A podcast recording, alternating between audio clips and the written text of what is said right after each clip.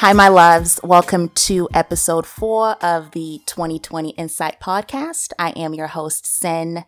Um, I hope that you guys are doing well and staying well. I know that the holiday season can be pretty heavy for many. So I hope that you guys are taking some time out for some quietness and for some moments of gratitude. Now, speaking of gratitude, our special guest today is somebody that I'm really grateful for pulling up on me. First of all, you guys, he has had me in tears because he is literally one of the funniest people that I can say I've met. But on top of being funny, this gentleman here carries so many giftings. He is um, a rapper, you know, he's an artist. Actually, we're going to say he's an artist. He's a songwriter. He's a producer, even though he was talking about, I don't produce like that, but he's a producer. Um, he's an actor. He is just overall a dope human being. So I'm going to have you introduce yourself, sir. My name is Rashid Jamal professionally. My name is Rashid Jamal Washington personally and to the government. and you know, to folks that be looking for me. Mr. Washington, if you're nasty. First of all, why are you talking so low? That's my regular voice, man. The fuck you want me to do? You know what I mean? It's my voice. That's your voice? Yeah, man. I was I was gonna just get on there and you know be a grown man about it mm. and talk about whatever we're gonna talk about, mm-hmm. and you know, hopefully, you know, uh, I don't know, shed some light on the situation. Absolutely. Whatever that is.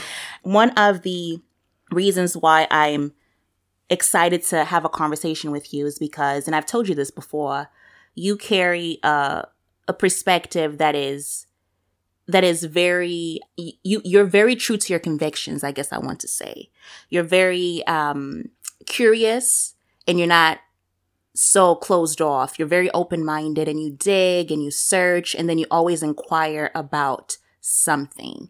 So with that being the case, I'm just curious about your your beginnings. You know what I mean? For those who don't know or somebody who's listening to this and they, you know, this is their first time hearing about you, hearing you speak, can you give us a gist as to who you are and and your curiosity and any history that that shapes you as a human being? I think that you kind of hit the nail on the head with it. You know, like I'm a I'm a curious person. Um, I grew up in the South, born and raised in the South in Arkansas.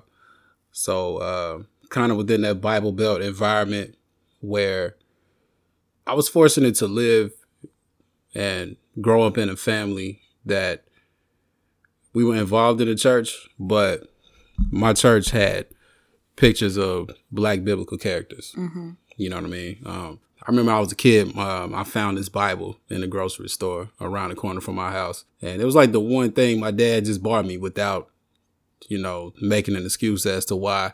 And it was a picture of a Bible that had, um, it was a color Bible, color picture Bible for kids that had a black Jesus on the front of it, mm. and all the characters in the Bible were black characters.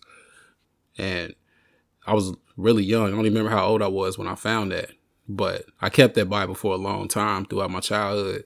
And when I became an adult and I started to learn about who these people actually look like and stuff like this, and even Greek and Roman guys and you know, just mythology and all that type of stuff. Like I, I gravitated a lot towards science fiction and I gravitated a lot towards mythology. I gravitated towards asking the, being interested in the bigger questions surrounding religion and my grandmother put me up on astrology early on, and because mm. she was, I I found out later on that they were both into astrology as much as I am, like getting into charts and mm-hmm. different mm-hmm. stuff like that. So, um, I don't know. I I feel like a misfit a lot of the times, but then also I feel like a standout a lot of the times. Mm. So it's like you know I don't necessarily fit in, but I always seem to stand out whenever I'm put into a group of people.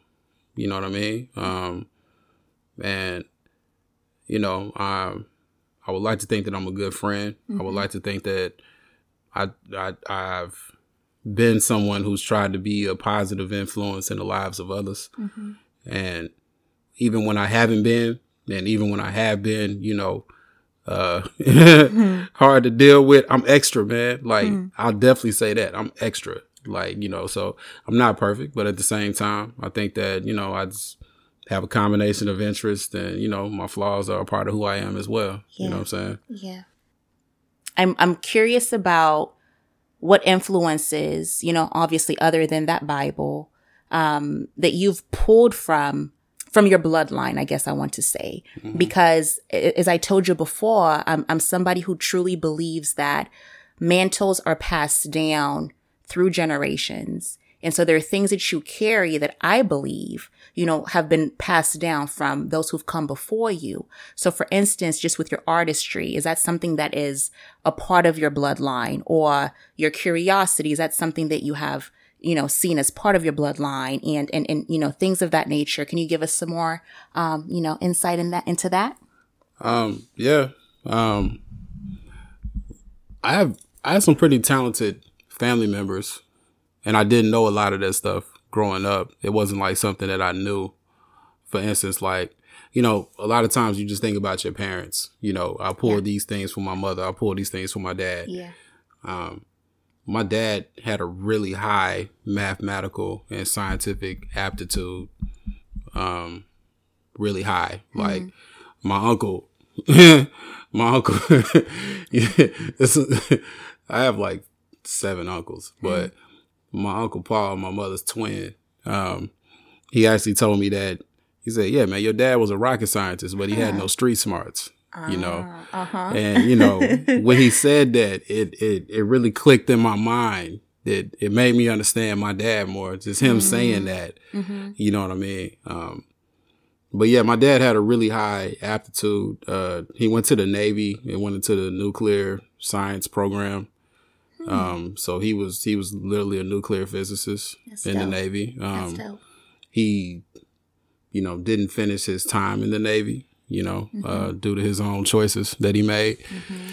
But um, yeah, growing up, you know, I used to see his books about engineering, and he would just read books about engineering, all that dry stuff. He he understood it. You know what I'm saying? Yeah. He he had a high scientific and mathematical aptitude. Um, just uh I don't think he handled uh, adversity well, you know. And whenever he had to deal with adversity, he didn't really handle. He couldn't. He couldn't uh, navigate it very well. And he's just one of those guys that continuously made worse and worse decisions, and then couldn't find a way to hold himself accountable to the choices that he made. Mm. So he always had to find someone to blame as to why he felt like this, and this is why I feel like this, and mm-hmm. you know unfortunately, a lot of us do that.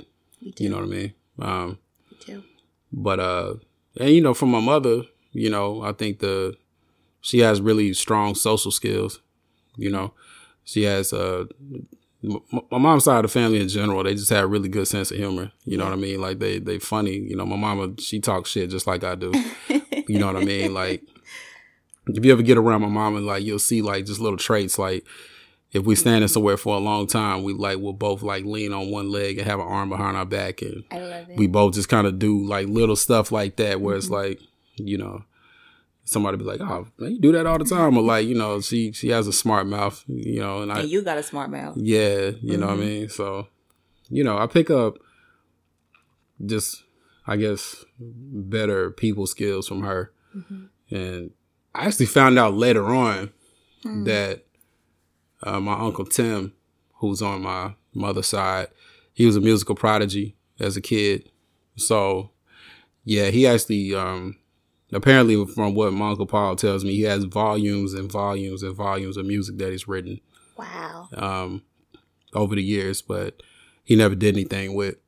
Also, uh, he tells me, he told me the story, man, um, that back in the day they broke into the high school when like on a Saturday uh-huh. and they broke into the band room and he said my uncle Tim picked up every instrument in there and played it. No. Like played it like he knew how to play it. Like he's he's just one of those guys that was just naturally gifted. Wow. You know what I mean? And I didn't know that until two years ago.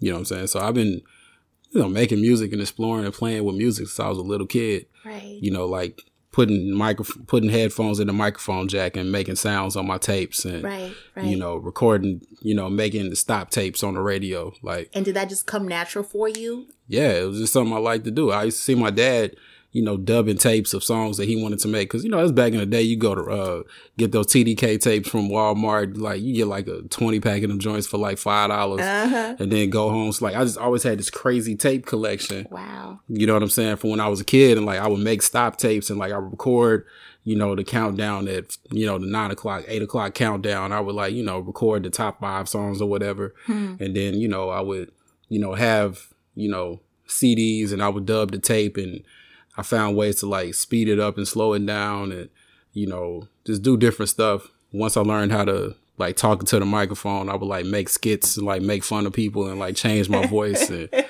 you know, create these whole scenarios in my mind. And so, I mean, just playing around with sound and stuff like that has always been something fun for me. Like playing with the EQ on the big sound system that's in the living room, you know, um, playing on the big sound system and like playing records backwards. You know what I mean? I used to do that type of stuff when I was a kid. I was just, you know, I like playing with sounds, you know what I'm saying? And, um, my friends and them, you know, they have sound recorder on their on on their computer. So with sound recorder, it's gonna record anything that's playing on the computer. Yes. So we would have one. I would have like a a program playing the song, and then we would just I would just rap into sound recorder, so the beat was playing with my voice, and we would just freestyle like that. And then save the song and listen to it, see how it sounds if we ain't like it. But you know, the trick is, you know, you have to do it all in one take. So, you know, this is when I was, I don't know, man, 13, 14.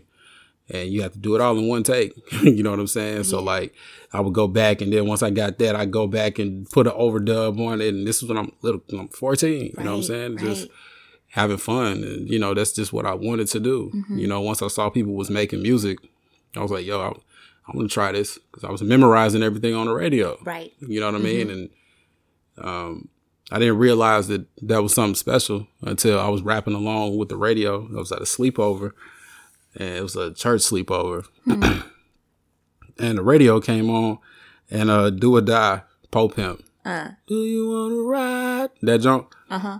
That one came on, and Twista's verse on that was like my favorite verse in the world. You know what I'm saying? And I knew it back then, and I knew the second verse. I forget, I, I, I, forget the brother's name, but the brother on the second verse, I remember his verse so well. And uh, I was in there rapping along with it. I'm nine, and I was rapping along Come with on. it perfectly. Come on, you know what I'm saying? Uh. and like, and somebody else came in there, hey, Rashid can rap. Come look, Rashid can rap. and I was like, what? I just got quiet. I ain't say nothing. Huh. And you know, people didn't, you know, people didn't discover that until you know years later. Right. You know, then it turned into, you know, um, yeah, you know, you rapping, and then everybody in the neighborhood know you rapping. Uh, you know, I've just been making music ever since then. I love that. I love that. So you were able to, and you were unaware um, of the fact that you carried something that was already a part of your DNA um, way before you know you were even here. And one of the things that we talked about, you guys, um, prior to actually hopping on this mic to actually start recording, was Rashid's just fascination with history. There's something so profound about being able to recognize um, not only those who've come before us, but also just the times that have come before us. And and and and we and I don't want to say the times because as as as we know, life is so cyclical, and so oftentimes we see things repeating themselves just in a different, I guess, period. And so, with that being the case, I'm I'm curious for you as to even how your fascination with things outside of, you know, just the music or just the art, things like history and, and how that actually comes into play with who you are as an individual, even on a day to day basis. How does that shape the conversations that you have, the experiences that you have? And what do you draw from and pull from um, those other aspects of who you are? Um, well, I would say life is kind of like water. So, like, we deal with a lot of ripples from a long time ago. An influence that I left out before I get into this was my mom and dad's taste in music. They played a lot of good music. Um, my mom played a lot of jazz and a lot of gospel music, more gospel music than anything. Mm-hmm. And she was also in the church choir and led the church choir. My grandparents was in the choir. My cousins was in the choir. Everybody was in the choir except me because I was too shy to sing in front of people.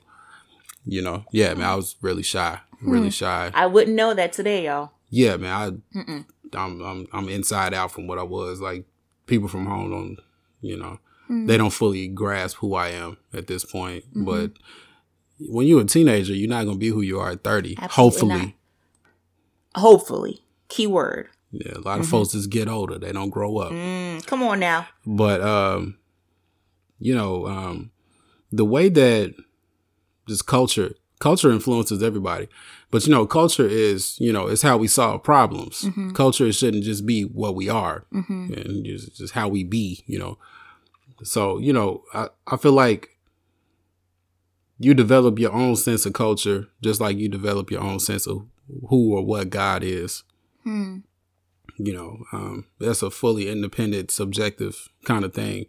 And i think that what happens is the one thing that we can't be totally sure of like you can tell me whatever you want to tell me but i'll never know what you're really thinking Mm. and i think that um, that anxiety because nothing destroys a situation like a changed mind so it's like that sense of anxiety and that sense of um, wanting to be sure that you're really on my side. You're not going to turn on me and kill my family and take all my food and ride off to the other side of the world. Right. Like, we have to find a way to agree on something. Right. Okay, once we agree on this, we have to create a system of reward and punishment to be sure that, you know, we're still thinking the same thing. So then we create laws and then that turns into a moral code that leads up to this is how you govern yourself from the inside to make sure on the outside you're following these things and then you'll be rewarded by this whether that's access whether that's a token whether that's paper whether that's digital whether that's you know better credit rating whether Right. that's whatever it is Right. whether that's access to this community and the benefits that come from being a part of this community. Hmm. And I feel like on a basic level, you know, those those different things they influence a lot of the choices that we make on a daily basis and things like that. So I mean, you know, I mean, I think that on a baseline level, I think about those connections and how nuanced those things are, mm-hmm. depending on where you at or who mm-hmm. you with. Mm-hmm. You know. So, one of the things, just just adding on to that, um, you know, adding on to the, the the notion of the different influences in your life on your journey, can you share with us any specific experiences because one of the things that you've mentioned um, a couple times is that you know you you definitely had a lot of influence even just from the church itself do you have any specific experiences that you can share with us just as it relates to even your idea of God or, you know, what, whatever that looks like to you? Because for me, in my mind, and this is just for me specifically with my journey, I, uh, you know, growing up obviously as an, as, as a, as a woman in Zambia and then, you know, pulling from some of those items when it comes to spirituality, there's a lot that I see that is outside of the scope of Western religion because of those tangible experiences that I had um, growing up. And then in even just in my adulthood, as I continue to grow as a woman, I find that I pull from those experiences to this day. And then, you know, those just continue to grow over time. And I've had tangible experiences um, that have literally led me in, in, in different aspects of my journey, um, depending on wherever it is that I believe that God had me, um, you know, where He directed my steps and said, All right, so this is where we're going to go in this season. This is what I've imparted upon you for this specific time. Um, so do you have any, any experiences with God or whatever it is, um, you know, that you pull from as it relates to your purposes as Rashid? Yeah, that was a really great question. Um, it's a shame that it's not more interviews and things going into this type of stuff because the the thing about it is that I was talking to my brother DeQuincy the other day. He's an author, and we kind of got on this this topic of fate and this topic of you know um, man, I forget exactly. I think it was a book about the Egyptian mysteries by it was a French archaeologist, I believe, or philosopher. Hmm. I can't remember his name exactly, but it was talking. He was uh, in that book. He was breaking down that the ancient Egyptians believed in fate, and they believed in that you could understand your fate by understanding yourself hmm. and understanding where you've come from and understanding who you descended from, recognizing these patterns, and you can manipulate that. Absolutely. You know what I mean? Um, for myself, it's strange, man. I can remember being two years old. Huh. You know, I, th- I I I remember a lot of stuff from my childhood. I don't know why. I just do. Hmm. I always have. Like I was five years old talking about, hey, you remember when I was three and I used to da da da da. I, I, I was one of them kids. Like I just remembered all kinds of random stuff. Even even now, I, will call my mom. Hey, mama, you remember this? Yeah, I remember that. How, how do you know about that? Right, right. It's like, yeah, I, I think about that all the time. Huh. You know, so I remember when I was a little kid, I used to talk to stars before I knew how to formulate words. In my head, I knew what I was talking about, but I used to talk to stars. Really? Yeah. Yeah. Cause they used to ride me around in the back seat of the car whenever I, I guess I was whatever, whatever, you know what I'm saying? Hmm. Just being a kid in the back seat of the car, I guess. Mm-hmm. Um, so yeah, I remember talking to stars. Um, I've had some really strong dreams. Mm, mm-hmm. I haven't had them as much over the past couple years.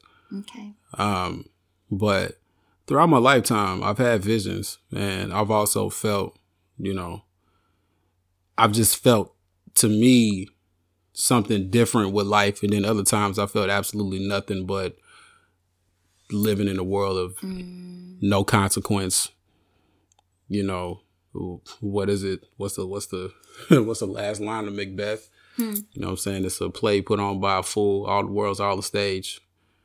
Uh, put on by a fool, full of sound and fury, and then signifying nothing. You know what I mean? Like life can feel that way. Mm-hmm. Like where it's just absolutely like just just nihilism, I guess. Mm-hmm. I guess like if it comes down to it, like yeah, I was raised in the church or whatnot, but for me, I got exposed to existentialism really early. Okay. I got exposed to, like I said, you know, mythology. So when I was a kid, you know, we had sci-fi channel, like the actual sci-fi channel for real, that like had Xena Warrior Princess and uh-huh. you know Hercules and all this stuff. Mm. So like, you know, when I was a kid, I was really into that. I was really into like old shows. Like I was really into like stuff that old people was into because I was surrounded by old people when I was a kid. Mm-hmm. We had this encyclopedia collection that when I was learning my uh, my, my my planets in the fourth grade, I would come home and I read about the planets in the encyclopedia, and then I found that Jupiter was the same as Zeus, and I found that Neptune was the same as Poseidon, and mm-hmm. Pluto was Pluto was Hades, mm-hmm. and Ares was Mars, and Aries was the same as the zodiac sign. Mm-hmm. And, you know, so I started connecting all these different dots from like my, you know, the newspaper and encyclopedia and going to school. And then you turn on Sci Fi Channel and mm-hmm. these are the mm-hmm. characters. And, you know, I started seeing like, okay, wow, okay, this is all the same. Mm-hmm. So I get to the sixth grade. And this is gonna be all over the place because it's. I mean, that's this, okay. it's a very complex question. That's okay. Asked. But um, to try to draw some, connect some dots and draw some lines, I guess. Hmm. Um, in sixth grade, I was, so I was, I was put into a gifted class pretty early on. Mm-hmm. Um, I took, I probably shouldn't say this because people hate to hear shit like this from. Come people. on, you better speak it. But um, when I was six, my mom gave me, I, I, I had to take this test from the school I went to. I went to a private school for mm-hmm. like my first, my preschool to second grade. And when I was six, I took this test and I scored in like the 94 percentile for words, word association, Come on. word meanings in, in the country. Come on. and I didn't know that until a couple years ago. But I, I, I, scored in like 84 percentile. Like I, I scored really high for like math and reading and and word association and being able to literally read between the lines has just always been my thing since I was yeah. a little kid. Yeah. I think that I just kind of recognized this thread early on in life. Mm-hmm. So I got put into these gifted classes or whatever. And um, in the sixth grade, we had to have reading hours that we turned in every week like you had to read a certain amount of hours, and by the end of the semester or by the end of the second, first and second semester, you would have over you know x amount of minutes that you read. You know what I'm saying? Yeah. Um, I wasn't necessarily the bookworm type when I was a kid. You know, like I was interested in a lot of stuff that was probably different than other kids, but I wasn't necessarily the bookworm type. So I just, you know, in the fifth grade, I would go to the library Hmm. and I would find books about mythology so I could learn more about. I don't know why, I just really dug mythology. Hmm. Uh, in the sixth grade, I just went and grabbed this book. It was blue. I was like, all right, cool. I want this one. I grabbed this blue, this blue book, and it had a picture of a Buddha on the front of it, and it was Siddhartha. And I didn't know what it was about. I just grabbed the book and I read it. Hmm. And when I got to the end of the book, I was like, oh, this was about Buddha. Oh, wow. I just Right. read about the Buddha. Hmm. You know what I mean? And accidentally. Over time, I came to realize that it if you look back on it now, it's like, bro, what are the odds that this interest has run its course this way? Right. And then you come to realize what the Buddha actually looked like. Right. And then you come to realize what, you know, uh, how Zeus was actually depicted Right. on on Greek vases. He's Right. not white. And it's white people on the vases, Right. on these vases, you know what I mean? However y'all pronounce it. Um, Vase, vase, same thing. yeah, you know. Um, but you know, um, on the other side of that, to you know, really get to the nitty grit of that, this is all intellectual pursuit. Hmm. On the other side, staying at my mama's house, um, I don't know why. I've always, and even as recent as when I was 23, I guess, I'd be at my mother's house and like, I well, I've had them since then too, but like I'd have dreams about being outside my window at nighttime.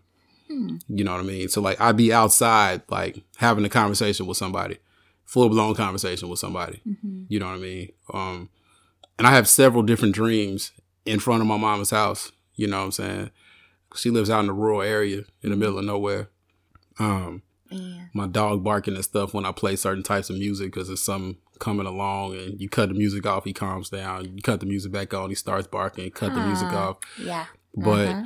there was a couple of dreams in particular I had around the time I was five. There was one where I was being attacked by all these different flying monsters and demons and stuff like that that was coming to try to kill me. I guess Hmm. you know what I'm saying because I used to have re- reoccurring nightmares. I had a lot of nightmares when I was a, when I was a kid. I did as well, actually. Um, you know, and some of them was like really weird, like Inception type dreams where you wake up inside of a dream and then Mhm. you wake up again inside the dream and Yep. I woke up and tried to turn everything on and nothing was on, nothing was cut on. So then I lay back down, go to sleep, wake up, you know, having sleep paralysis when I was a kid, seeing stuff Uh-huh. walking around the room, hearing shit in the room.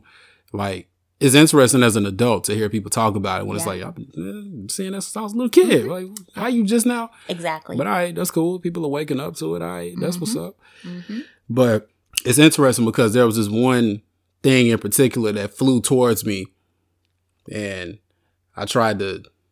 It it tried to grab me, and I grabbed its head, and I kneed it in the face. And I'm a little kid, you know, 'cause I, and I was really into karate when I was younger, and you know, uh, kind of ran away and then woke up from that dream. But fast forward, and what I saw flying around was the goddess that they call Astoreth or Lilith. And this is back when I was five years old. Interesting. Um, and what does she represent? um, well, Astoreth, you know, is a goddess of the night. Ah, You know, uh-huh. um, Lilith uh, has to do with the moon. Also has to do with uh, supposedly the pre-runner to Eve, where she didn't want to be. I guess she didn't want to serve Adam, but you know, I don't. I don't really feel like that's the whole story to it. So I'm Mhm. not gonna act like a. You know, I don't think that's the whole story to it. I think there's a lot more to what that just represented in general. Absolutely. hmm um, and also what they were trying to represent in general with their stuff. I think they were more so trying to symbolize technology. And I've seen um, some, I've seen some information and some like really good research that kind of backs that up. hmm But anyway, you know, I had another dream of that. You know, I was in some back alley somewhere, and cat pulled out a gun, shot me in the chest. I tried to run away, shot me in the back. I woke up, my chest was hurting, and I have these two birthmarks on those two places. You know what I'm saying? That was had that dream back when I was like six or seven. Yeah, I've had dreams about the world being crystalline. You know, just all crystals. Hmm. rather than land. Do you ever get prophetic dreams? Dreams where you're able to see Mm-hmm. um yeah. Yeah, I mean, just I mean, even the feeling. Mhm. You know, a lot of times it's like, nah, you don't need to do that because if you do this, this is gonna do Yeah. this, and then that Yeah. person's gonna do this. It's kind of like sometimes you can see the chain of events that are taking place in front of you, Hmm. especially when I'm dealing with people. Mhm. And oftentimes people don't believe me, Mm-hmm. and then you know it happens, and it's not necessarily a a bad thing. It's just kind of one of those things where, hey man, I try to tell you, fam. Mm-hmm. But I'm definitely not right all the time, and I'm definitely you know not omnipotent or all knowing or anything like that. I just think that you know I get a lot of hints. Yeah. You know what I'm saying? And it might be because I don't have brothers and sisters Mm. that look out for me like that. So it's like, you know, I really feel like I have messengers Mhm. that that walk with me and that inform me of something that can be coming along or you get a certain feeling in your in your gut Yeah. and you know you don't trust it and, Yeah. then you figure out why not to and I'm, I'm I'm in that season of my life right now where I trust that and it's Mhm. like okay this is put here in front of me this is for my own benefit so Mm-hmm. that I can see this um where I've seen that happen a lot is you know recently with you know um I'm not gonna say what I do but I do the type of work where I travel a lot Okay. and I travel a lot throughout the Portland metro area and throughout Oregon, hmm right? Before this virus started and the pandemic started, hmm there were, you know, um, it was peaceful. Now, once the once the election cycle started, uh, I think looking back on it, we're gonna recognize that all of these protests and things like that, even though they were based in things that mattered, Hmm. they were based in things that were necessary, and there was a lot of stuff that needed to be said. hmm I think that if we look back on this time period 20 years from now, if we're able to, if we live in a world where that's even a thing that people do, Right. you know, I think we'll see that a lot of this stuff was created the same way the Arab Spring or these other, you know, uh, kind of tumultuous things have taken place in other countries Hmm. where, you know, you kind of have this opposition side that's feeding groups hmm to disrupt the government that's taking place right now. hmm And, you know, to me, the Trump presidency was no different than any other time a white man has been the president. Yeah. I don't have anything against anybody that voted. I don't have anything against anybody that got emotionally swept up into all of that because they used everything they had from media to real life people being killed on camera, which Yeah. we've been seeing for years and Right. years and years. Not just when we got phones, but not just Emmett Till, but like they, they used to sell postcards Hmm. with people being hung and people in, and white folks in the background smiling about it. Yeah.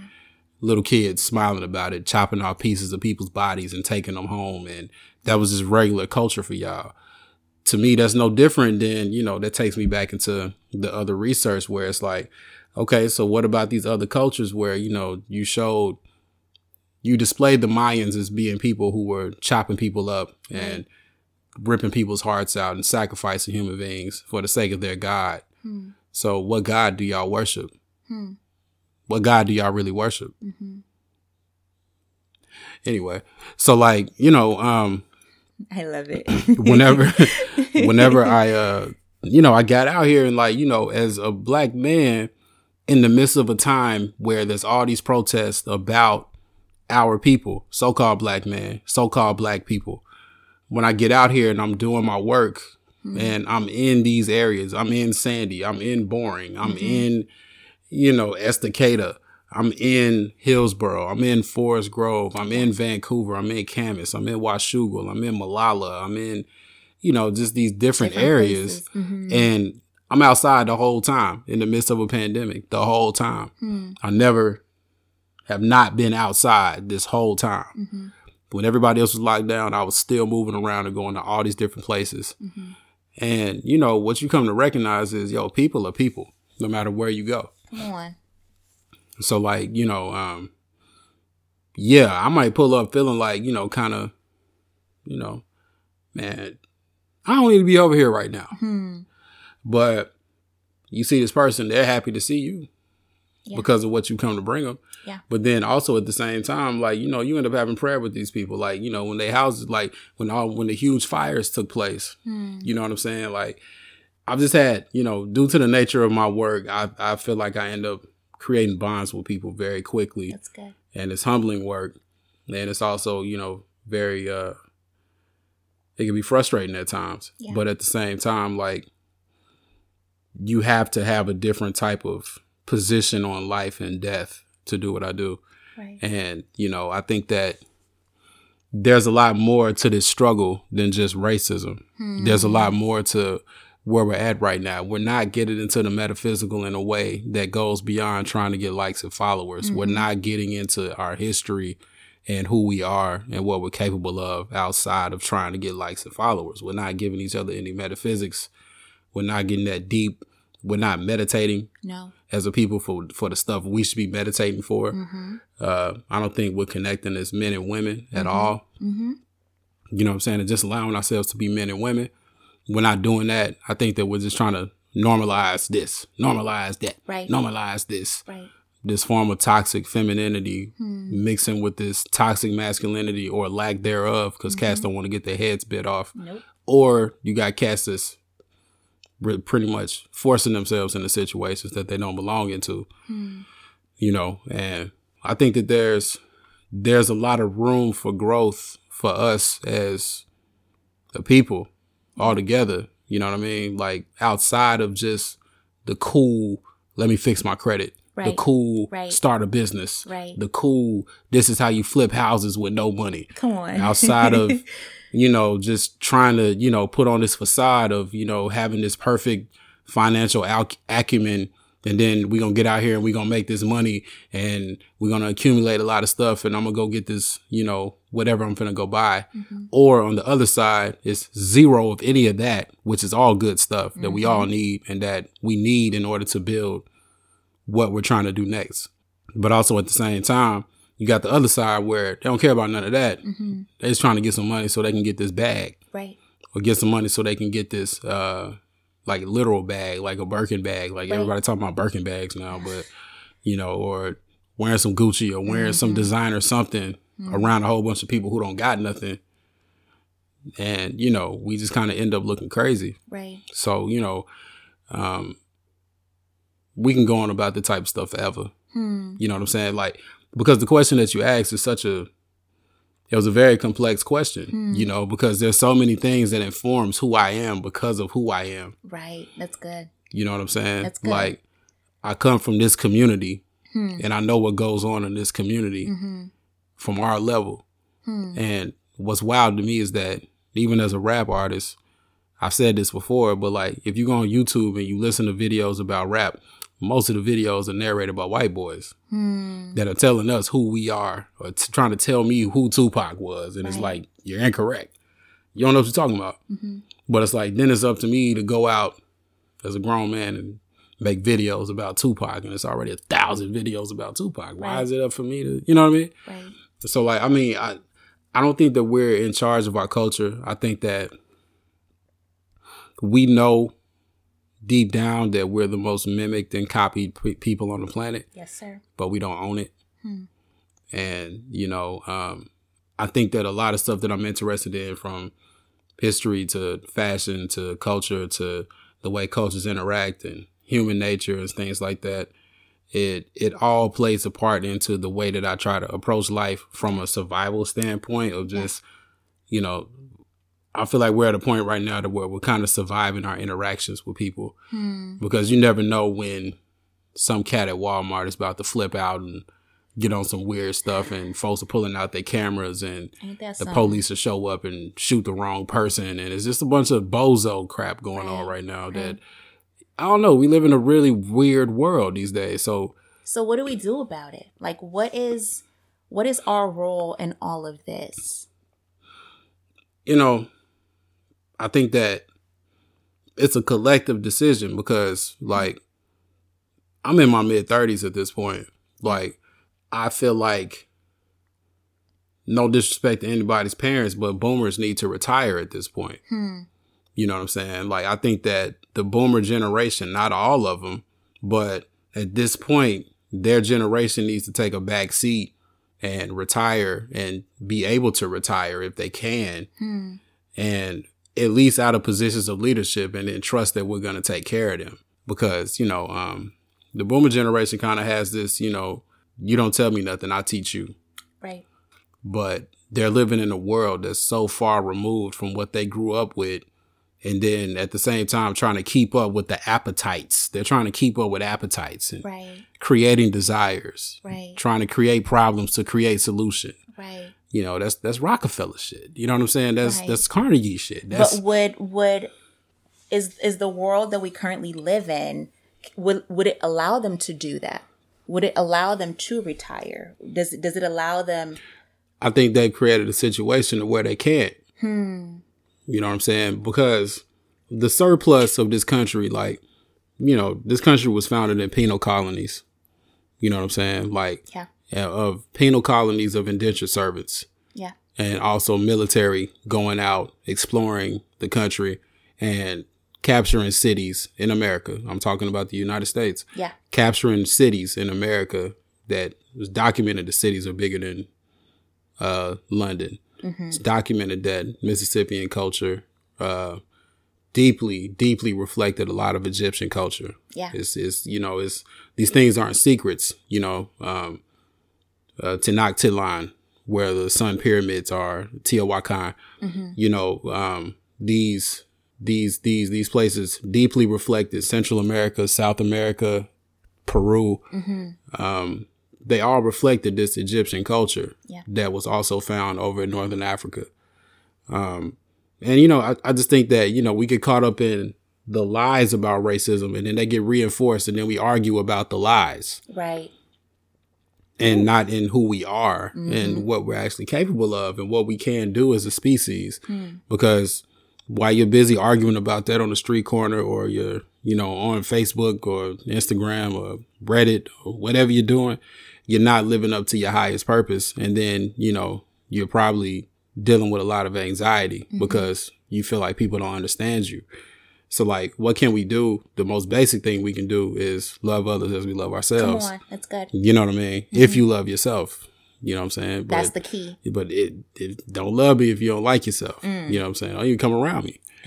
you know what I'm saying? but you know, um, I don't know. I think it. I think it takes a lot of. It's gonna be a group effort, and it has to be a generational thing. Hmm. But and looking around at what's going on right now, like I think we we we're adults with the same little kids we didn't like when we was kids. Right. So a lot of these folks, like a lot of the stuff that's going on that's weird right now hmm. is people our age. Right. It's people our age deciding that they don't want to name their kids. They want to let their kids name themselves and not. But you're you're supposed to raise a child, not let a child raise you.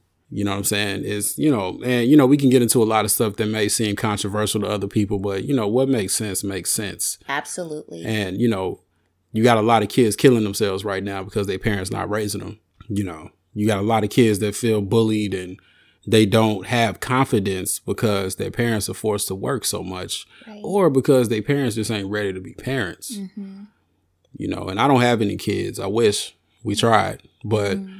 You know, um, for the time being, you know, I'm all you can do is focus on your bloodline and you have to focus on your your genetic code and trying to get yourself into the best shape that you can be in so that I feel like building into that Akashic records that you can pass down. Because, you know, everything that we pull from, we didn't just we didn't get here by ourselves. We're not an island. No. You know what I'm saying? Like as individuals, you're not an island. Even if you don't have no family, you came from a whole bunch of people Right.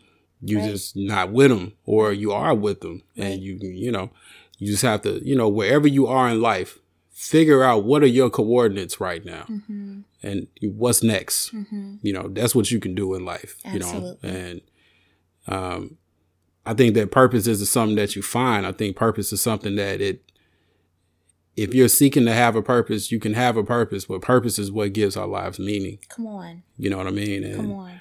people a lot of people right now they want to live a meaningless life because it's more about this game of how many likes and how many follows can I get? How many listens can I get? Right. How many da da da da da that plays its part. But when it just becomes about that, then you're just running on another, you know, hamster wheel, mm-hmm. in my opinion. Mm-hmm. And a lot of people's minds run on hamster wheels right now. Mm-hmm. And, you know, it's not cool to talk about anything that can't be measured. Mm-hmm. Where did that come from? Mm-hmm. What God do you worship? Right. You know what I'm saying? Um, and you know, I'm not, I'm not no preacher, bro. I'm not no, you but know, I'm a listen, ratchet. But you're, you're preaching, but, but you know what I'm saying. But he said I'm a ratchet. yeah, man. You know, but, but but but you know what makes sense makes sense. You Absolutely. know what I'm saying? And you know, I think that we need a time for it to be cool, for it to make sense. We need a solid 10 years worth of making sense so that we can kind of balance out. Because right now, you know, we rolling off the we rolling off the Richter scale because people are so influenced by their emotions. Very much so. You know. Very much so. Yeah, and I absolutely agree with you when you say that it's it's going to take a collective effort. Um, you know, just speaking of being, you know, a dreamer because I'm very much a dreamer myself. Mm-hmm. And I, I, I had this dream where, and for, for church folks, y'all, we talk about revival all the time. You know, revival is going to happen. You know, uh, the spirit of the Lord is going to, you know, come on the earth and, and transform the way that we know life, such and such and such. Um, but in this dream specifically, I was in this field. And while we were in this field, we had four corners of the earth. And the revival angel did not come until every single corner of the earth was locked in and connected. Because as a collective, it takes a collective effort if we want to see any type of revival, change, transformation, whatever you want to call it, happen, it takes a collective effort. And also, not only that, the, the notion of love is also very important. Mm-hmm. If it's one thing that I remember in that dream, it was this, it was a simple fact that I knew that we all had a, a mutual love and understanding for one another. And so, you know, when we, when we think about how we are going to transform what we currently know as life, I think we have to get back to the simple and it's, it's simple, but it's not. Um, but just the basics. Love one another as you love yourself. The question is, do you love yourself? And if you don't, get to the root of what, why that is. You know what I mean? And then the next layer to that is how do we partner together to make sure that as a collective, we bring about this type of transformation? I think a lot of people are waiting for it to come from outside. Mm. And what, uh, I have like these, uh, album titles I come up with. Hmm. And there was a, uh, there was an album title my that I had called uh, "Freedom is an Inside Job," mm. and you know it went along with it was supposed to be another part of a album I had called "Love is the Highest Religion." Uh-huh. And so like I had "Love is the Highest Religion," and then the second part was gonna be "Freedom is an Inside Job," and really sound like book titles. Honestly, I might need to. But you know, I think that you know. Um, we can strive to try to operate in this higher frequency and you know levitate walk on hot coals without without mm. flinching and you know, kind of be this, you know, Gandhi like figure, but that's not a realistic thing for a human being. You're going to have mood swings. Absolutely. You're going to wake up some days feeling like shit. Absolutely. You're you're you're gonna get diarrhea one day. like, you know what I mean? Like it's gonna happen. You're gonna eat some bullshit and vomit. You know what I'm saying? You're gonna fall in love. You're gonna get your heart broken. Mm-hmm. Um, you're gonna have people that disappoint you. Mm-hmm. Um, you're gonna have times where you just want to give up and blow your brains out. Mm-hmm. And that's all part of being human. Hmm. Then it's all part of like the thing about it is that everybody don't feel that at the same time, and everybody don't feel it in the same time. Mm-mm. So like, you know, you may have felt a lot of stuff and we may have may have been kind of privy to different things that were going on naturally. Even though we had an inkling, you may not have known it was there, but knowing what it would, knowing what it is, you may not have known what it is, but you know that it was there. Right. And it's hard to trust that when everything else in the world is telling you not to. Mm. So, you know, it's a balance act because, you know, you get frustrated with people because they don't see it. But then there was a time when you didn't see it. Come on. You know what I'm saying? So, you know, we kind of have to take it a step by step, day by day. The biggest issue I think that we have though, if it's natural for some of us, it's natural for everybody. Come on. That's but, a word. But the thing about it is that, you know, we uh we get distracted. Hmm. You know what I'm saying? Like our social media is a distraction, but before that television was, before that radio was, before that you know, you couldn't, you weren't really allowed to read like that. Most people couldn't read like that. Um, it was something that was, you know, kind of certain classes of people were allowed to read, Right. you know, and allowed to expand and grow on that. And, you know, people just kind of live more simpler lives, which isn't necessarily a bad thing, Right. but it's not necessarily a good thing either. Yeah. You know what I mean? Um, but I think that humanity has been around for millions, millions of years. And we only know a very small little bitty piece of speculation of what is going on Yeah. in our most recent past as human beings. Um, just from certain things that you can't run from, like cataclysms on the planet, you know, when the earth decides to shift and it decides to give itself a facelift, when California turns into an island again, Right. you know, because that's the biggest fear is that, you know, the San Andreas fault opens up. But when that happens, California turns into an island again, like it was, you know, not that long ago. You know what I'm saying? 5,000 years ago, the Sahara Desert, Sahara, Zahara, uh, it was a forest. Yeah. 5,000 years ago. It was a, it was full of everything, but there was a polar shift that took place that happens every 5,000 years. So something? it ambulates between desert and forest. Mm-hmm. You know what I'm saying? So this earth is a living thing, you know, um, so.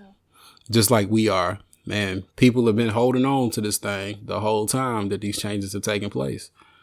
And, you know, ascribing new meaning to it and having civilizations get to a high point, reaching their zenith. And then, you know, there's one or two things that are going to happen. The civilization to keep going, but then you have a generation of people that got old and died, or they got young and died, or they was born and they died. Right. They got killed at the same time, or they died one by one. Mm. But one thing's for certain, two things for sure, we ain't gonna be here forever. Nope. You know what I'm saying? It's just not set up that way. So, you know, with our time, I, I would rather enjoy it. You know what I'm saying? But you who I mean, I don't know how much more simple it can get than that, man. I'd rather enjoy it while I'm here. Yeah. You know what I mean? But I don't know if uh most people are gonna let us do that No. but I find my joy within, and I'm really starting to find out what it means to try to lean on the creator. Um, Good. because you know, like I read something somewhere, you know, you go through a season where you feel lonely and you're fighting off this loneliness. Um, but and you know all the music is I'm so lonely, I'm lonely,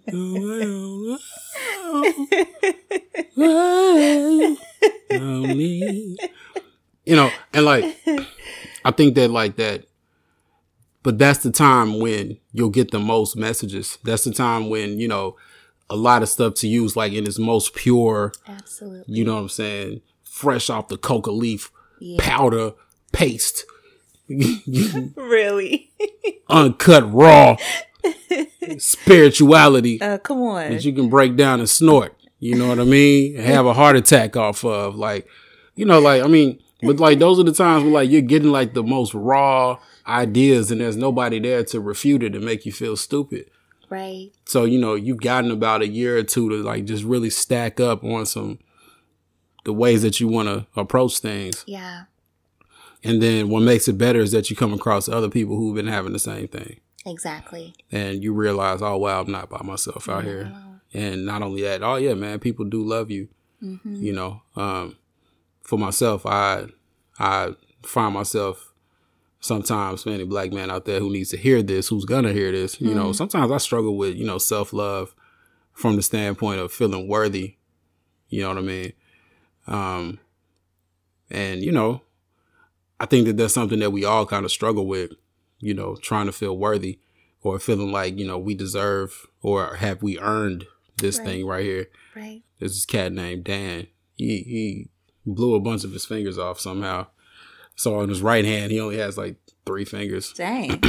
But you know, he's he's a pharmacist. He's a really cool cool dude, right? Mm-hmm. And um, he broke something down to me one day, and I just loved the way he said it, man.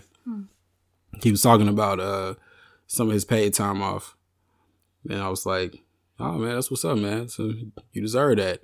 He said, "I deserve it. Fuck that. I earned it." Come on. You know what I'm saying? You mm-hmm. earn, you earn, you know what I'm saying, your paid time off. You earn Yeah. your vacation. You uh-huh. earn your house. You earn your car. You earn your money. You earn the things that you work for. You know what I'm saying? You deserve to get a speeding ticket because you were speeding. Yeah. You deserve to get popped in the mouth because you're talking too much. Yeah. Uh-huh. you know what I'm saying? And uh-huh. you know, I dig that. You know what I mean? So, you know, um, that I don't know, man. That was one of them things where it's like, you know, passing conversation. He probably don't even remember that. Or the way that he said it. You Feel me? But, you know, when he said I was like, Yeah. Yeah, bro. You like you earned this. Absolutely. And um, you know, when you look back on time and you look back in space and you look back in different things that took place, it's like, yo, all these things kind of added up Yeah. these different experiences. Like when you was in the hood on the block and you was in these back rooms and these back alleys, uh, you're, you know, in this guy's studio way deep here on the one way street and this cat's ready to show up and shoot up the place. There's a reason that you was never there whenever they showed up with their guns. Right. You, you know what I'm saying? Like you always happen to slip off right at the right moment. Um, there's a reason that, you know, after all these years, here you are doing this still there's I don't know, you know, I, I I feel like, you know, there's certain experiences that add up over time that kind of show you a timeline of yeah, you may not have felt this, but the whole time you've been moving towards this. Come on. You know what I mean? So Yeah. sometimes it's just as easy as just, you know, you gotta stick with it. Yeah. You know, um, I'll leave with this right here. A brother told me, you know, I can't say it the way he said it. But he was like, uh, you know, man, people get down on themselves and they beat themselves up all the time about, oh, I'm procrastinating, man. I'm supposed to be here. I'm supposed to be doing this. I'm supposed to be doing that. Huh. He said, but it's like, yo, you here. Right. But like, you still here. So to me, it don't sound like procrastination to me. Come on. So, you know, you probably shut the fuck up and, you know, be easier on yourself. Yes, please. Because everything else is just bullshit. Right. I can't say it the way he said it because he he he went into much more about that. Mm. But the key to that thing is like you think you're procrastinating, Hmm. but the truth is, every day that you wasn't doing it, you was thinking about it. Mm-hmm. Hopefully, Right. unless you really are procrastinating. Right. You know, in that case, hey, you know, it's on you.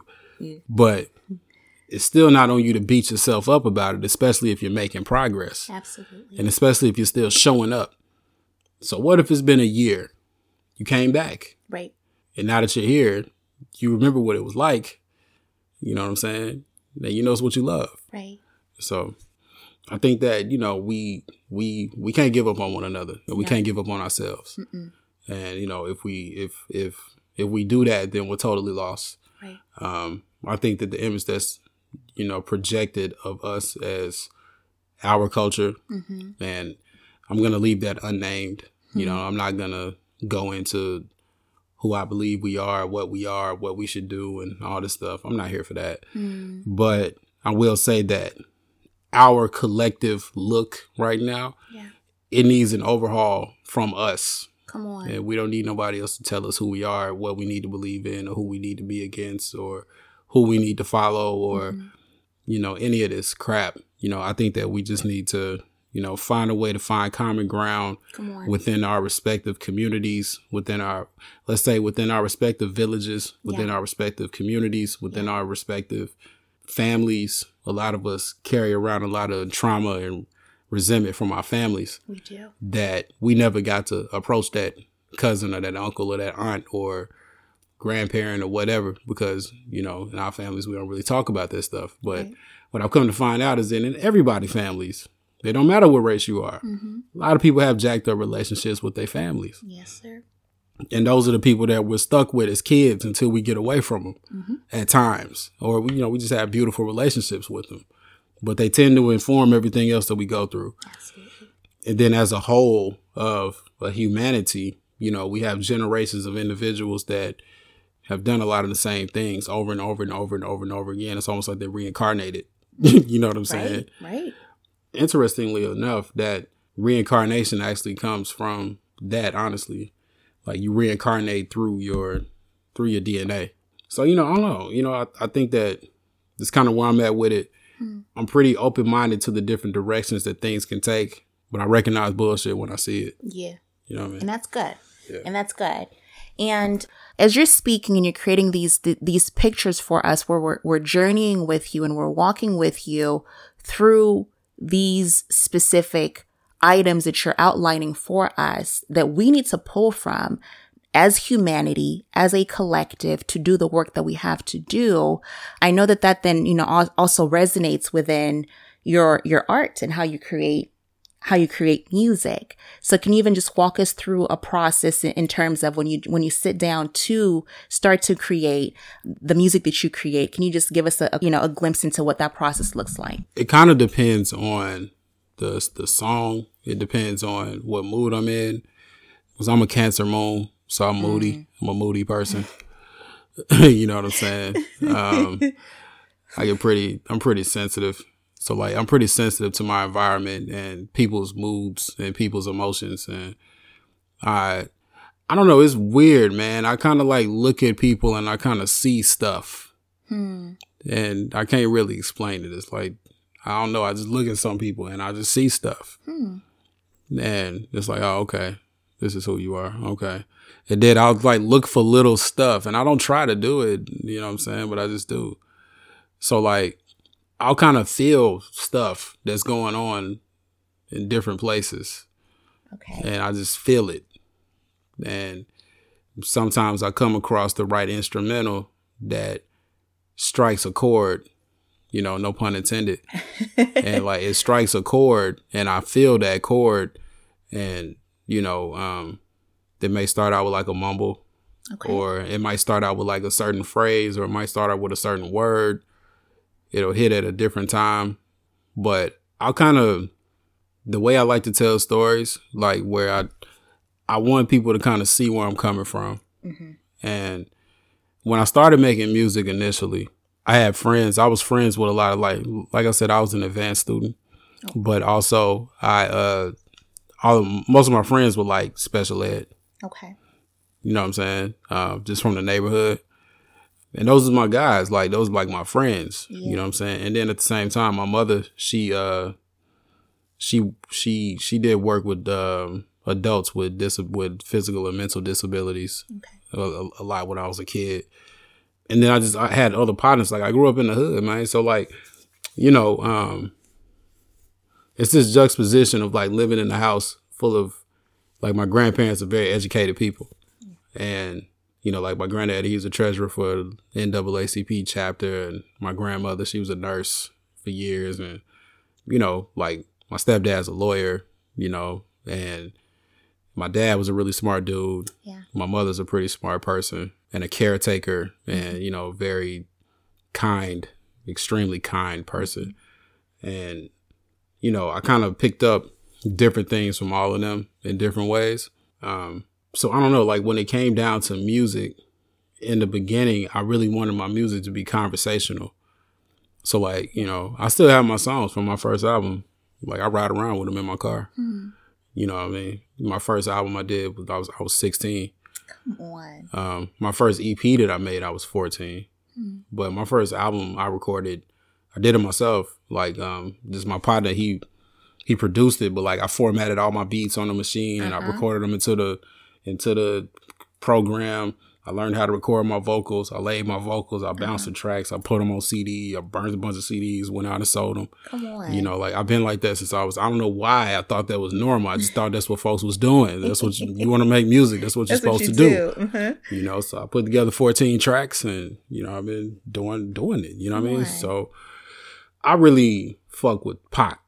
Okay. You know what I'm saying? Like, um, I grew my hair to stop getting the Tupac comparisons because like I kind of have a fucked up temper at times. You know what I'm saying? And I get loud and rowdy at times, like especially when I was like younger and I used to drink. You know what mm-hmm. I mean? So mm-hmm. like listen to Tupac music and I would hear the way that I could tell he was trying to get through to his homeboys on a positive tip. Yeah. And as as as time has gone on, I've gotten more and more insight into who I feel like he may have been. You know what I mean? Mm-hmm. Um, but early on, man, I was trying to be Tupac. I ain't gonna lie. And like, I, but I wasn't trying to be Death Row Tupac. I was trying to be me against the world Tupac. Okay. You know what I'm saying? I was trying to be the guy who was trying to be positive, mm. but still acknowledge that I'm right here with you. Come on.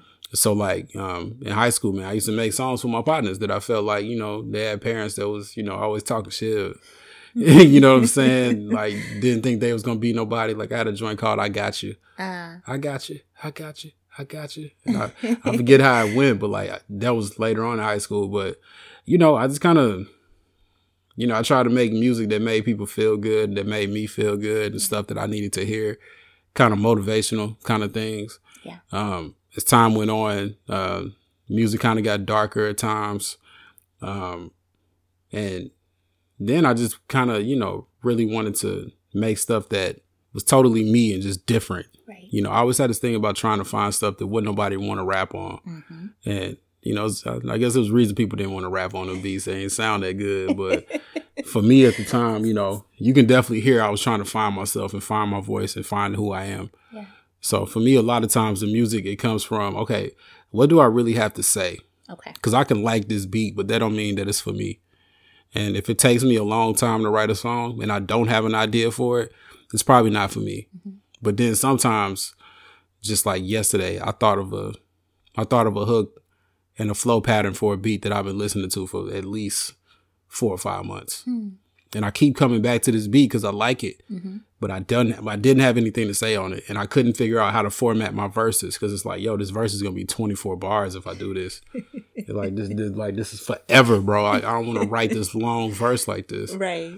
And for some reason, I listened to it again, and I, you know, thought of a hook that sounded interesting. I found this flow pocket I can get into. Yeah. That's only eight, so it's like really easy song to write. There you go. And you know, so it's like, oh wow, okay, but I, I kind of wait for these moments to where, you know, it kind of leads me to where I need to be at mm-hmm. and where I can fall into this pocket that I'm going to enjoy because I got to like it.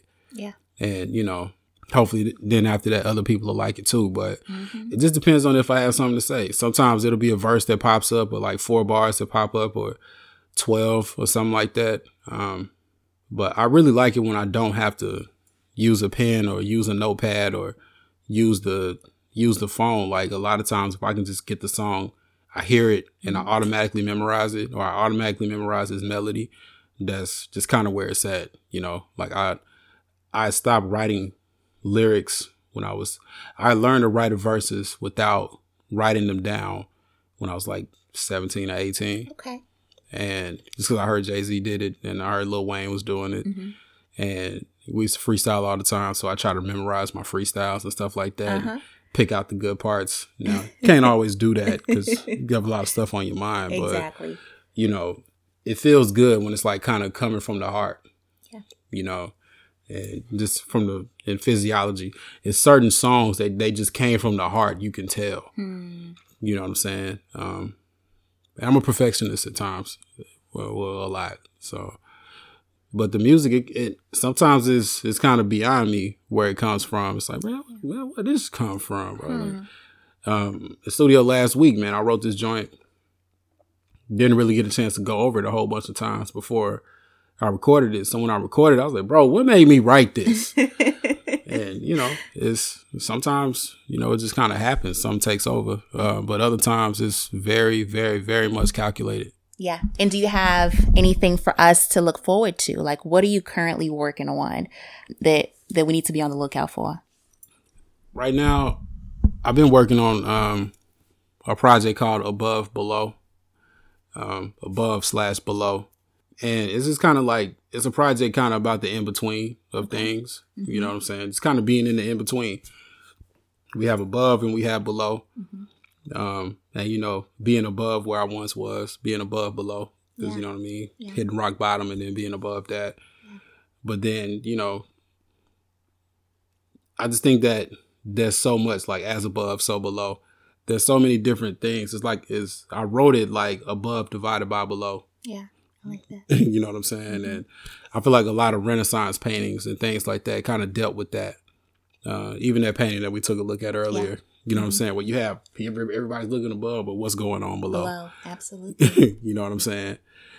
You know, and I don't know. I I I think a lot of stuff kind of plays into that, and this is probably probably be like the most experimental project that I've made, just playing with different sounds and mm-hmm. You know, I put out a lot of music over the past couple years. You know, Messiah Complex, 22 grams, mm-hmm. The Third Idea, mm-hmm. High Tech Low Life. Mm-hmm. And they're all kind of following this series of that's kind of dealing with almost in the metaphysical realm in rap. Yeah. You know, where the third idea is, you know, the third eye, but then, you know, going directly into that and putting you directly in the shoes of being in Arkansas or brilliant project by the way putting you into a dream sequence mm-hmm. which actually real dreams for real like you know I actually had a dream that I woke up after being mummified inside of an Egyptian tomb and I looked up and it was these twins carrying this tablet made of gold with red and blue on it and I got up and I pushed the door and it slid back automatically and there were fluorescent lights inside of this place and I had to you know, it was lights and stuff like that. It was high tech. Yeah. but I was definitely, you know, in a different life. Yeah. And, you know, that was a dream that kind of hit me heavy. Hmm. So, like, I wrote a song around it, you know what I mean? To high tech low life, where, you know, high tech low life is actually a phrase from the cyberpunk genre of anime. Okay. So, um, you know, like Ghost in a Shell, like uh, those type of animes where it's this high, super high tech future, but people's lives are absolutely shit. Mm. You know what I'm saying? Like the world is dystopian and it's absolutely shit. Mm-hmm. And there's poor people everywhere. There's rich people living up in these huge towers and they never go down on the ground. They always have to they have to move around a certain type of way and you have these different types of demons and chimeras all over the place because there's this really dark energy out there that's trying to take over everything. Yeah. You know, that's the high tech low life. And you know, I mean, the I, I feel like probably the further along we get right now, we'll probably really start to experience the high tech, low life function of things. Like, you know, who's to say that you don't get? who's to say that you don't end up getting phones that, you know, okay, I, we have augmented reality now, and you know, I can put on this headset and I can holographically be there with you. And that's the way we visit one another now. Right. You know what I'm saying? Right. Um, you know, you can plug into this thing and we can go meet up and act like we just spent the whole day together, but we're not physically touching there, one another. Right, right. You know what I'm saying? Um, you know, those things are in the works and those things already exist. Mm-hmm. So, you know, um, those are the kind of things that are kind of hard to write about in music, but those are things that directly affect us and they're going to start directly affecting our lives Absolutely. moving forward, you know, even if people don't see that. Absolutely. You know, and people are rushed to be the first ones to say they got it. You know what I mean? Mm. But you know, all toys ain't good toys. No, you know? sir. So, what would you say to somebody who is is in a space like you're in, but they don't have the confidence to speak the way that you speak? They don't have the confidence to in in their ability to be able to articulate in the way that you articulate through your music, through a space like this, where you're able to to, to lay things out in a way that actually at least for me, um, I'm able to not only hear you, but it's like it's a knowing. It's like I understand what you're trying to say. Um, what would you say to somebody like that? You know, a, a young cat who is you know wanting to get in the music game maybe wants to be a writer maybe wants to you know do a podcast whatever the case might be um, but they don't know how to be confident enough to stand in those convictions what would you say to that person um just pick your spots just pick your spots and know who you're talking to. Mm. You know what I mean? Like, you can't get mad at somebody that eats McDonald's every day or, you know, somebody that somebody that's eating a bunch of fast food, somebody that drinks a lot of soda, somebody that doesn't exercise as much as they should, somebody that's not open minded. Mm-hmm. You can't get mad at them for not being open minded to that type of information. You know what I'm saying? And that's not to put down anybody that if you have to eat McDonald's because that's all you got to eat, then you know that's different. Mm-hmm. Then you're making the choice that you want to eat this fast food that you know is not good for us mm-hmm. and it's not fit for animals to eat. Mm-hmm. You know what I'm saying? Um, our change, like we said, you know, it has to be from the inside out. It's an inside job and it has to happen on a cellular level and yeah. you have to heal yourself yeah. You know what I mean? You have to give your body a chance to heal itself, your brain a chance to heal itself. Mm-hmm. And if you're filling your cells with junk, then you know that's gonna become a part of your DNA. Every mm-hmm. seven years, mm-hmm. you're gonna get a new body, mm-hmm. and every seven years, you can get a better body up mm-hmm. until a certain point. And I mean, at this point, we can't say that, oh, you know, you get old and then it's going to turn into this. Look, man, there's 70 year old people out here looking like they 40, Right. men and women. Yep. You know what I'm saying? Like, of every race. You know what I'm saying? I seen some buff white dudes, man. Mm-hmm. They definitely in their 60s, 70s. You know what I mean? But, you know, at some point, they made the choice for themselves. This is what I'm about to do next. Yeah. Because it's not too late. And mm-hmm. you might be 35 when it clicks for you. You know what I'm saying? Like, you might be 35 by the time it clicks for you. And then it's like, oh, yeah, okay, this is what I need to get my finances in order. And you'll mm-hmm. be a millionaire in 10 years.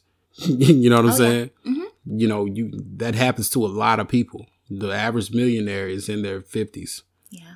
You know what I'm saying? Like, you know, 50s is not the end of your life. And definitely if you took care of yourself by the time you're 50, bro, it's so much stuff that you cared about in your 20s that 30 years later, you don't care, fam. That's a good word. You know what I mean? Mm-hmm. Like in your 40s, you know, you that's when you really in most spiritual traditions, you can't be a leader until you're 40. You know what I mean? Like you can't run anything until you're 40 because a lot of that headlong ball juice is, you know, kind of, you know, evened out. You know what I'm saying? Right. You, you kind of have more control over what you're trying to do with the testosterone. You know what Right, I'm saying? right. And you know, kind of levels out a little bit. Now, you know, the choices that you choose to make after that, you know, they're different. But Mm-hmm. you know, there's a lot of room to be someone great just from above the shoulders as well as from your heart. You know, we have two brains. Um, I've I, I I'd found out. You know, they talk about the heart as a brain, but it's not the heart; it's the solar plexus. Hmm. Yeah, and it sits behind the heart, Interesting. and it acts as a second brain because it sits on the spine, and it controls the nervous system. huh. Yeah, it sits on your spine behind your heart, Interesting. the solar plexus. So you know that's a second brain. It controls your central nervous system. It controls your cardiovascular. It controls your respiratory. It controls, um, man, everything. So it's like, you know, when you're doing this training and you're getting this 10,000 hours in and it becomes a second nature kind of thing. Like if you're a painter, you know, that paintbrush becomes a part of your hand. Mm-hmm. Like Michael Jordan, that ball was a part of him. Mm-hmm. He knew what to do with that ball. LeBron, Kobe, they knew what to do with the ball. It became a part of them. Mm-hmm. You know, uh, a cat like K Dot or a cat like, uh, man, Miles Davis or a cat like Michael Jackson. The beat was a part of him. The lyrics are a part of him. That trumpet is a part of him. The Thelonious, his keys were a part of him. And whatever it is that you focus on, it becomes a part of you. Like uh, I like to use like cartoons and stuff that we grew up off of because we don't recognize like it was hidden gems in that joint. Like Power Rangers, Tommy. He went from being the dragon to the tiger. Hmm. Crouching tiger, hidden dragon, yin and yang. Huh. He went from being evil to being good, and then he had to, he always had this battle of being the strongest one. Huh. you know what I'm saying? Yeah. in Ninja Turtles, a lot of people don't remember this, mm-hmm. but you know, Krang, the villain Krang, you know, he was a he was just a brain that was inside the belly of an android. Mm-hmm. He sat in the solar plexus though, and mm-hmm. really he sat in the gut. You know, you get a gut feeling. That's your mm-hmm. solar plexus. Mm-hmm. That's your solar plexus ah. reacting. You know what I'm saying? You're like, oh man, I just felt this in my heart. That's your solar plexus. That's interesting. You know what I'm saying? So like that's a second brain that's in your stomach, that's in this is is connected to your spine and it's controlling everything. Krang, he controlled this being from inside his belly. If you study ninjutsu the way you're supposed to study ninjutsu, you act without thinking. You know without knowing. You react without reacting. You just move. The reflex is the right move. You trust it as the right move. That's Batman. The first Batman movie was all Right. about that Right. Right. and it's reacting from that space. Mm-hmm. So it's like, you know, you have to be in tune with yourself and it takes a lot of time, discipline, and it's not comfortable, but I'm pretty sure you're happy with who you become. And I'm not there, but.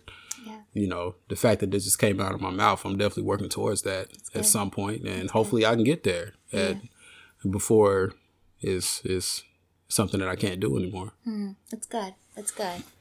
Yeah, no, that's that's all really good. And and and I think that for me, one of my biggest takeaways from this conversation is simply that it all comes down to self and it's an inside job. Mm-hmm. I think that that's that's important for all of us to know that any type of transformation, any type of change, when we talk about love, we talk about our purposes, you know, even our bloodlines, all these, all these different things um, that we've touched on today.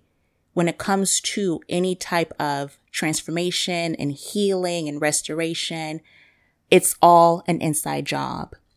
And I think that that's what we're going to leave you guys on today. So just, just, just ponder that. Just, just ponder that notion and, and, and really figure out which aspects of your internal well-being need healing, which aspects of your internal well-being need to be even just opened up to more because there's so much more.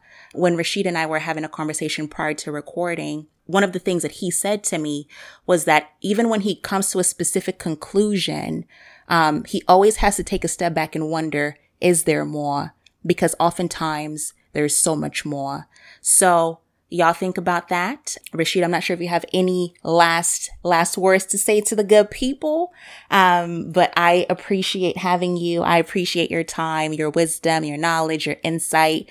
And also you just, like I said, you speak with so much conviction. So all of these things, I, I'm pulling nuggets from what you were saying for myself as well and from my own journey. So thank you.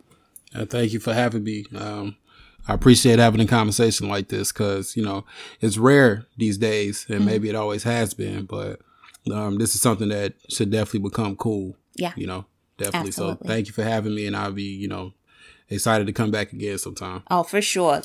Uh, but you guys, like I always say, I appreciate you. I love you. And I will definitely have some more special guests for you guys. Uh, but in the meantime, between time, Y'all stay tuned in and stay well. Take care of yourselves. You guys know that you're absolutely dynamic. So stay pushing, stay living, stay loving, and always, always, always find something to dance about. All right, y'all. 2020 Insight, episode four. This is Sin. We're out.